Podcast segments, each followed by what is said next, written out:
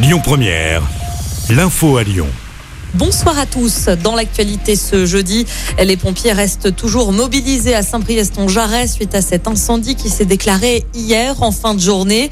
Le feu a pris dans un bâtiment de 6000 mètres carrés d'une entreprise de recyclage. Une bonne partie du site a été ravagée par les flammes. Un des ouvriers a également été brûlé au niveau des mains. Près de 70 pompiers étaient mobilisés au plus fort de l'incendie la nuit dernière. On en sait plus sur la mort par arme blanche de cet homme dans le 8e arrondissement de Lyon. Souvenez-vous, c'était il y a une semaine. L'autopsie pratiquée hier sur le corps montre qu'il n'y a pas eu de traces de défense. Les enquêteurs se dirigent donc vers la piste d'un suicide.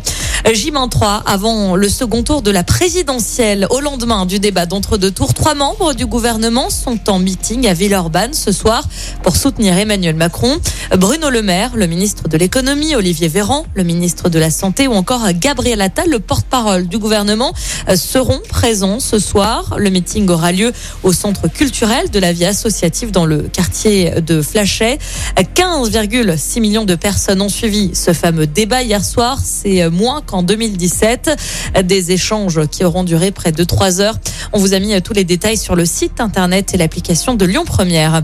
Et puis à ce propos, une manifestation avait lieu à la mi-journée à l'appel de l'UNEF Lyon contre l'extrême droite.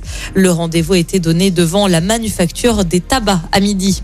Et puis en football, coup dur pour euh, l'OL, perdant face à Brest hier soir. Le club reste à la huitième place de Ligue 1. Les Lyonnais sont donc à 7 points de la cinquième place, alors qu'il reste seulement 5 journées de championnat. La prochaine rencontre, ce sera samedi après-midi avec la réception de Montpellier au groupe Ama Stadium.